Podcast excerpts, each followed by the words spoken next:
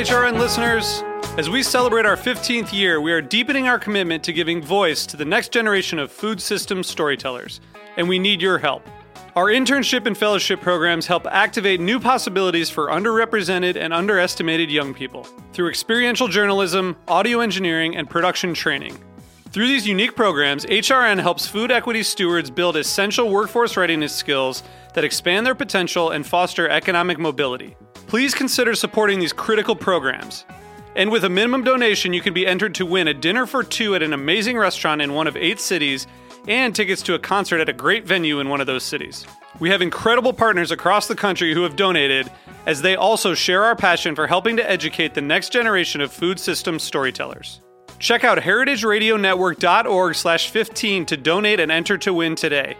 That's heritageradionetwork.org slash 15 to donate and enter to win today. And make sure you donate before March 31st. Thank you.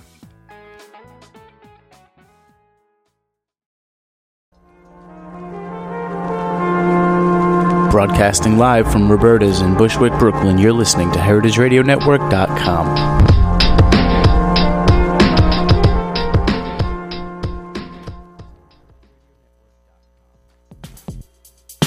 following program has been brought to you by Cain Vineyard and Winery. Cain Vineyard and Winery supports Heritage Radio and the growing movement to change how Americans eat and how we think about our planet. For more information, visit www.cain5.com.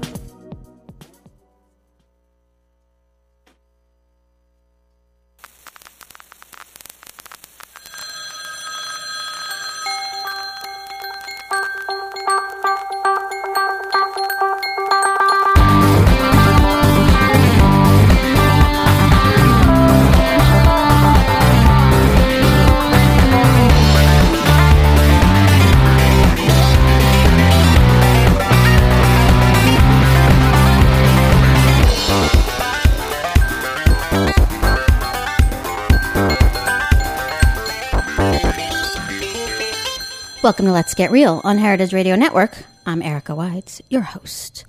So it's been almost a week since Thanksgiving, five days or so, and maybe you still have a fridge full of leftovers, or um, maybe by now the leftovers are starting to get a little suspicious, suspect. You got a big pile of dry turkey in there because you bought and cooked too much of it, or uh, maybe you're just getting sick of stuffing. Maybe you already threw out your leftovers some people have a very short tolerance for leftovers. Or you can't stand to eat another turkey sandwich. Or maybe you're not eating sandwiches anymore because you gave up carbs. Maybe you just got rid of everything because you just couldn't stand the sight of it anymore. Well, you know, originally we were meant to celebrate Thanksgiving because we associate it with bounty and plenty. It's supposed to be a celebration of the final harvest of the year long, you know, before those long, dark days of winter start to set in. It's really a holiday to that we celebrate to remind us of the cycles of the planting year and the life and death cycle of our food. But who knows that? Who the hell knows that anymore? Do kids learn that in school? Is that what they teach them, or do they hear the Pilgrim story, see the turkeys, learn about Black Friday? Maybe Black Friday has become more of the mythology of Thanksgiving than the story of why we celebrate it. I mean, I know it because I'm like food history kind of dork. But I think most people's food history when it comes to Thanksgiving only goes back as far as maybe stovetop stuffing and canned cranberry sauce in the 70s, or maybe you played a Brussels sprout in your school Thanksgiving play. I mean, for better or for worse, we don't really live that way anymore, where we have to celebrate the cycles, the life and death cycles. And, you know, now that we've industrialized our food system, those cycles don't really apply to us anymore. And since in the US, our food is so cheap, comparatively speaking, we really load up at the holidays, kind of to give ourselves this false sense of bounty and of plenty. That cornucopia. People always use that cornucopia as like this emblem of Thanksgiving, but maybe they don't even know what it is. Anyway, because of that, because we kind of overload on it all, we of course wind up with a lot of leftovers. And those leftovers, unfortunately, don't often get eaten. Most of them wind up in the trash and then in landfills. And there are a couple cities around the US now that have food waste recycling or municipal composting, but not too many. So most of us, we have food waste. What do we do? We just dump it in the garbage. And then from the garbage, it goes to a landfill. And in a landfill, which is a non aerobic environment, the food rots and turns into methane, which is a bigger greenhouse gas than CO2. So as we head into this most wonderful time of year, let me dump some preachy facts on you to make you feel just a little guilt ridden and overwhelmed so you can go into the holidays in the right frame of mind. So while we're all busy, you know, putting our empty cans and bottles in the recycling bin after our big Thanksgiving meal, just think about this 35% of the Thanksgiving turkey meat that's purchased in the US during the holiday doesn't get eaten. 35% of it gets thrown away. I mean, they've never even heard of turkey in Afghanistan, and we're throwing away a third of it. That's an outrage. So that's a good reason to eat your Thanksgiving leftovers this year. Another one is that that leftover thrown away turkey is going to collectively generate about a million tons of CO2. That's in the production of it. 95 billion gallons of water wasted from the production of the turkey. And 275 million wasted food dollars. Yeah. I mean, when you put it in terms like that, it kind of makes you go, ouch. It's kind of, ugh. 15 to 20% of our municipal solid waste, which, you know, our garbage basically, is food waste. Americans throw out 40% of our food a day. 40% of our food every day gets thrown away. Yes, in the garbage, thrown away. So, why aren't we eating all of this stuff? We paid for it. Are we afraid of it? Have the food safety police scared us maybe into thinking that if food starts to get a couple days old, it's completely unsafe and that we'll drop dead if we eat it? Or maybe we're all victims of like this fear of expiration dates, these so called mysterious expiration dates, which I'll get into a little bit later, but are basically totally meaningless. Or maybe we all just really secretly hate dried up leftover turkey and don't really want it. Like maybe the person who cooks our turkey overcooks it every year and it's dry and gross and we really just want to throw it out. I don't know. Have we gone so far down that foodiness rabbit hole that I love to talk about that we can't recognize the natural life and death cycles that our food goes through? Maybe that's the answer. I would say yes. I would say that's the answer. I mean, how the hell would we know our food's natural life cycle when we are not even familiar with our own? I mean, have you looked at Cher lately or Joan Rivers or Dolly Parton? How do we understand the cycle of birth and aging and decay and death when people like that are walking this earth? So let's get real about this. You're probably not that interested in food's life cycle.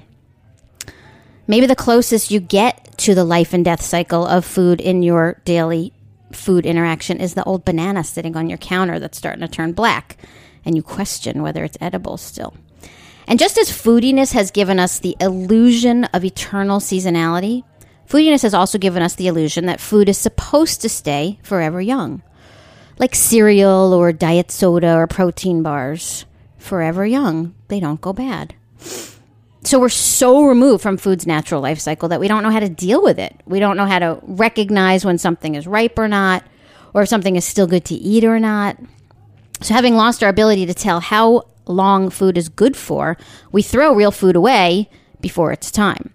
Throwing away turkey five days after Thanksgiving because we think it's gone bad, well, five days may be pushing it.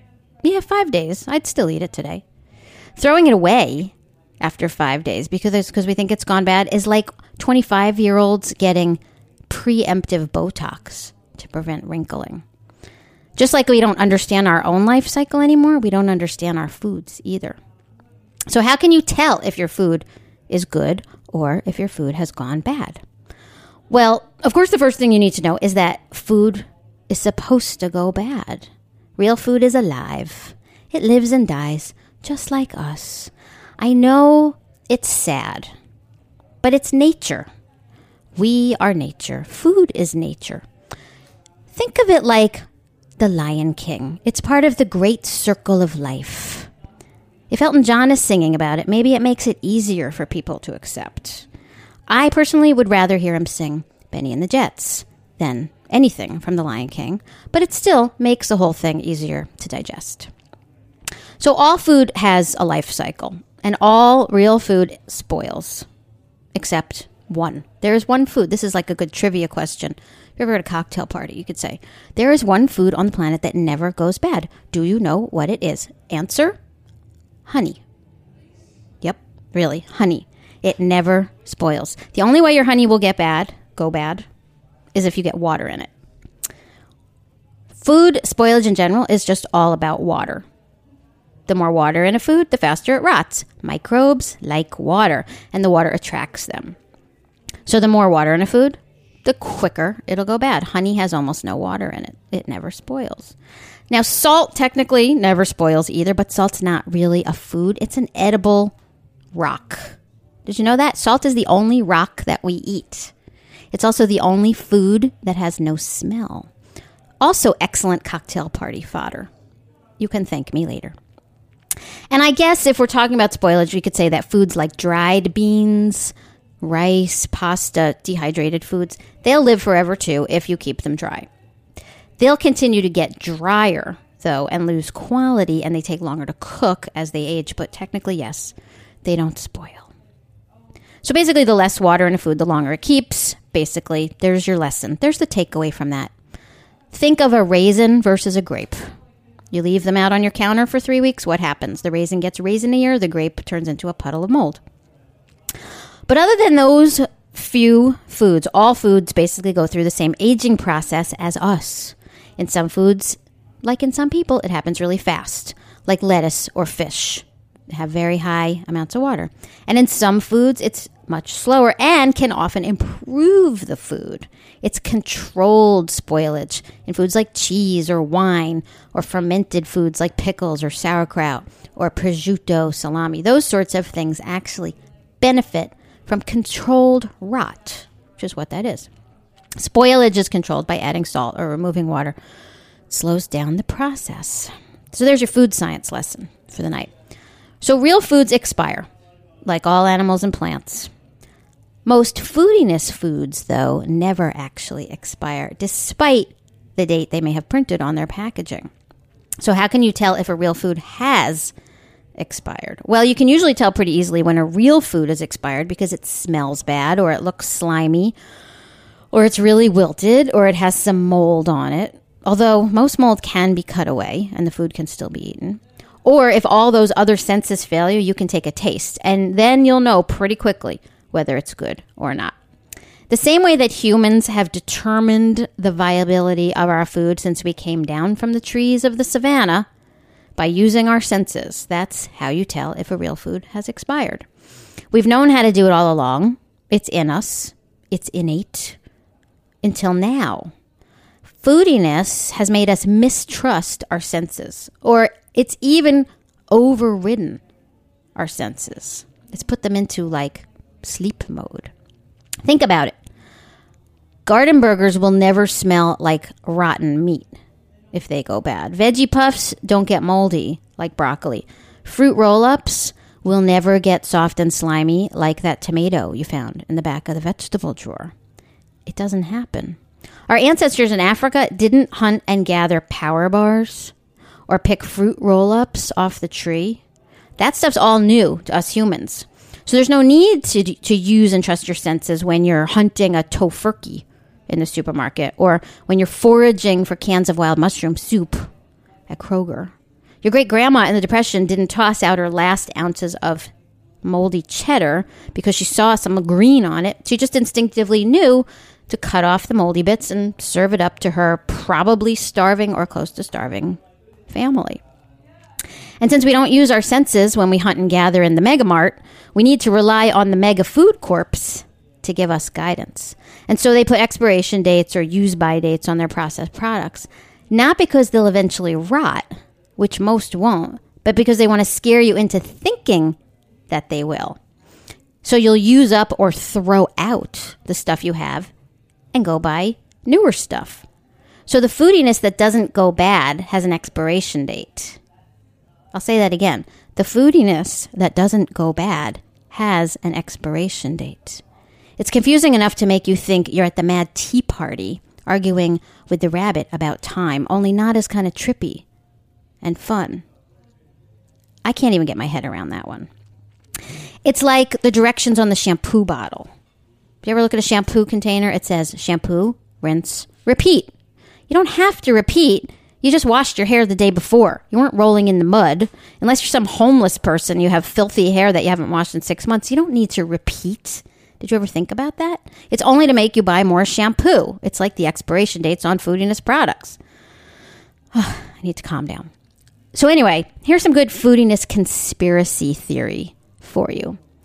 Did you know that the only product for which use by dates are federally regulated is infant formula? Yep. Infant formula is the only food that is federally regulated to have a use by date. Nothing else. Beyond that, some states do regulate dates for some products, but generally, use by dates and best by dates are manufacturer suggestions for peak quality. They're just a suggestion for peak quality. That's all. Now, I don't know about you, but the last time I sat down at a table and was given a packaged fruit and cereal bar, and I ate it and thought, this isn't really quite at its peak of quality. I didn't send it back to the kitchen. I ate it. Well, I didn't eat it. I'm sure someone ate it. So, sell by dates are also really confusing and misleading. Sell by dates, use by dates, best by dates, it's all very confusing. It's meant to confuse you, it's meant to make you scared and meant to make you buy more foodiness. A sell by date is for the store to use, not you, in order to restock their shelves. Sell by dates simply mean that the product is still fresh enough by that date to be taken home and then kept in the fridge for more days or even weeks. So just because your milk says November 29th doesn't mean that it'll automatically expire that night. It doesn't spontaneously go bad that night. It'll probably be good in your fridge for at least another week, especially because nowadays most milk, especially organic milk, is ultra pasteurized. So it'll stay for weeks in your fridge. The date expires, not the milk. Eventually it'll expire. It is a food product, it does go bad. But when it does, you'll know it. Don't you just instinctively smell your milk every time you open it anyway? And if you don't know what bad milk smells like, think back to maybe what your elementary school cafeteria smelled like. If it smells like my elementary school cafeteria, it's probably seen better days, and you'll know that it's spoiled milk. So, expiration dates and best by dates and sell by dates are kind of a scam, just like foodiness is a scam. They're all designed to take you farther and farther away from real food and further down, yes, the rabbit hole. If you're eating real, there shouldn't be dates so much of your food anyway, you know, except maybe dairy products and maybe packaged fish and meat. If you buy the packaged pre cut meat or fish, you should know how long that's been sitting there in that case wrapped in plastic. That's your right to know. Since it's wrapped up and you won't be able to smell it through the plastic, having the date on there at least gives you a sense of how old it is. You're always better off buying it cut fresh in a store where they have someone there, like a fish counter or a meat guy who can do it for you. You can find stores that still do that. Whole Foods does that. A lot of supermarkets do it now. And ask them if you can smell it first. You'd be amazed how much you can discern with your nose. Even if you think you don't know what bad smells like, you know what bad smells like. You've been smelling bad since you were born. Well, you haven't been smelling bad. You know what I mean. So, letting food age and naturally decline is a scary thought in our overly sanitized world. We're removed from our food by many degrees and have fallen down that rabbit hole of foodiness so far that we're making ourselves sick from it. Did you know that foods age and begin to decay? And as they age and begin to decay, they actually can form more B vitamins. Yes, certain foods develop B vitamins only as they begin to get older. And so people in the West, us, are beginning to have vitamin B deficiencies because we never let our food age or we never eat aged or fermented foods. So trust your eyes and nose. If a food doesn't have a smell at all and it's not salt, it's probably not food. It's foodiness. And if you can't see it because it's packaged, maybe don't buy it. Foodiness is food that has been embalmed, preserved for eternity, like Cher. Cher kind of creeps me out these days. She looks like a wax museum copy of herself. Basically, she looks embalmed. Why would you want to eat embalmed food? I mean, just like Cher's embalmed face, embalmed food can't be very good for you either. Or your career. Hello, Meg Ryan. So eat your bruised bananas. Cook those wilted carrots in your fridge. You got some moldy cheese in there? Take it out, cut off the moldy bits, wrap it up. Good as new. You paid for it. Why waste it? The only exception, of course, to that is moldy bread and moldy produce. Now, I've been known to cut the mold off the bread and the produce and eat it, but what I found out from my trusty research assistant is that really porous foods like bread and vegetables, if they get moldy, you should actually throw them out because they can develop invisible toxic mold root threads that you can then ingest. So if you're the composting type, chuck it in there. Otherwise, chuck it in the bin. At least when you chuck it in the bin, you'll be chucking in less than you normally would. Hard, non porous foods like salami, cheese, you can trim the mold, no problem. They actually become salami and cheese because of things like mold and bacteria working their microbial food magic. Okay, we have to take a quick break. When we come back, more about the timelessness of foodiness.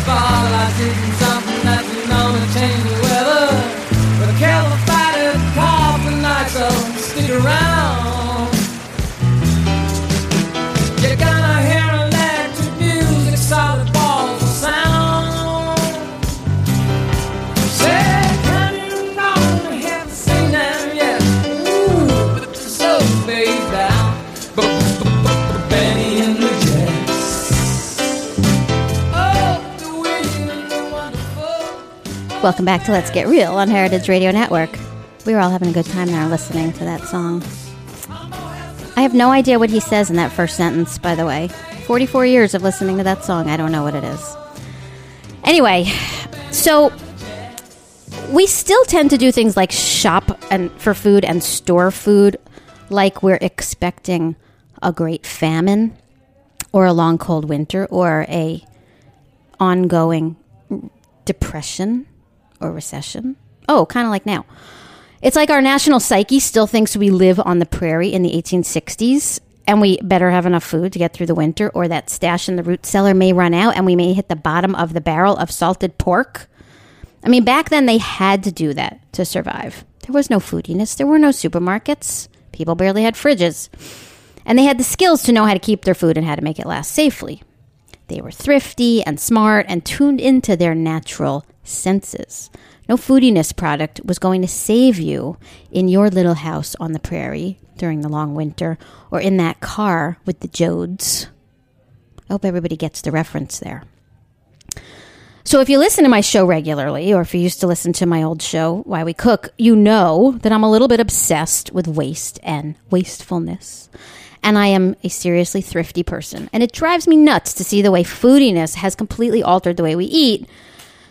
When you go into a supermarket and you have acres and acres of refrigeration filled with hundreds of variations of frozen pre made food and boxes and cans and bottles and packages of foodiness. You know, think of the resources required to produce it and package it and keep it frozen and transport and then in freezer cases under 24 hour lighting. So we can stand there with the doors of the case open while we decide if we want frozen pre cooked scrambled eggs or pizza flavored Hot Pockets. We live in this increasingly artificial world. We spend all of our time on the internet and staring at devices. We don't socialize as much or have friends. We have social media and friends. We don't know how to go out anymore, anywhere without looking at our phone all the time. There was just a survey done of college age students, and 40% of them said that they would rather spend time on the internet than spend time actually interacting with people. I believe 40% of them said that the internet was more important to them than love, sex, dating, or friendship. Oh, it's kind of scary. So we've kind of lost touch with what real life is like, and naturally, our food has become fake too, and we've forgotten what real food is like. Now, of course, all of this can seem very overwhelming, but queuing in to food's life cycle can be an easy to use barometer toward food and away from foodiness, almost like a GPS for foodiness. Steer you away from those traps and hazards. So let's get real about it. What foodiness is? Well, it doesn't have a smell, generally, or it has a smell, but the smell's been added in by a smellerist. That's like a flavorist for smell. It doesn't live or die. It usually doesn't even go bad. You don't have to raise it or grow it or peel it or gut it or clean it or, worst of all, cook it. And it doesn't have flavor, it has flavoring. It makes no mess. It takes no time to prepare because it's already prepared for you. Real food, on the other hand, has a scent, an aroma, a smell, good or bad. It's going to have it. It has a life cycle. It's born, it lives, it ages, it decays, it dies, just like us. It has to be grown or raised or caught. It has flavor, real flavor. The flavor that it was born with not flavor from a lab. And it can be messy and drippy and gritty and sloppy, and it takes time to prepare, but it's worth it. So, just like it's easier to have a thousand Facebook friends than five real friends, it's easier to consume foodiness than food. But what are we missing? In the same way that we're missing the actual experience of a relationship when we have Facebook friends and not friends, we're missing the taste, the real flavor, the real taste that came from nature. Of course, we're missing nutrition, the massively different levels of nutrition between food and foodiness.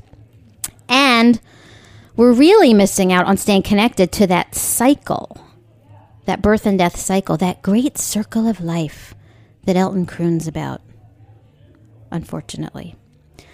What are we getting from foodiness? Well, nothing. We're getting fat and diabetic. We're turning into all those people on all those shows on TLC, those reality shows about hoarders and storage warriors and 600 pound people who can't leave their houses. Foodiness is turning us into those kinds of people. It's turning us into the wrong kind of people. Who do you want to be? Do you want to be a food person or do you want to be a foodiness person? I think you want to be the right kind of people. Or you can just forget everything I just said in the last 30 minutes and just remember this. If your food doesn't go bad, it probably is bad in a lot of different ways. And I'd say, potentially, theoretically, absolutely, that if your food doesn't go bad, it probably is bad, and also that your food is probably shit. And why would you want to eat shit? So, next week, we'll be talking about soup in cans.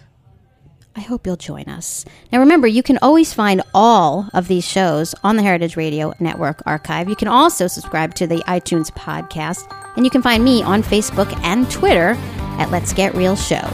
Thanks.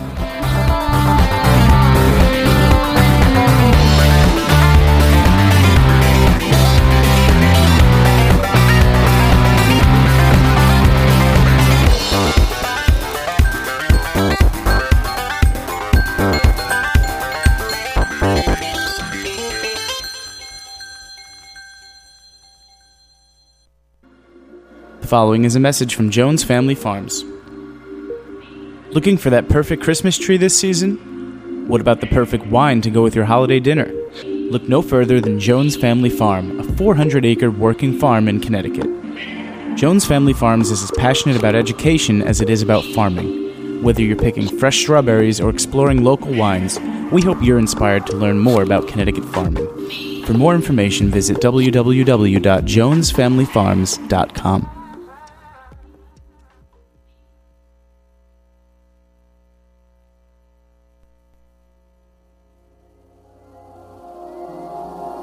This is a message from Vegan Pop Up Shop. Looking for the perfect holiday gift for that special vegan in your life? Come down to the Vegan Holiday Shop Up Sunday, December 4th from 12 to 5 p.m. at the Pine Box Rock Shop in Bushwick.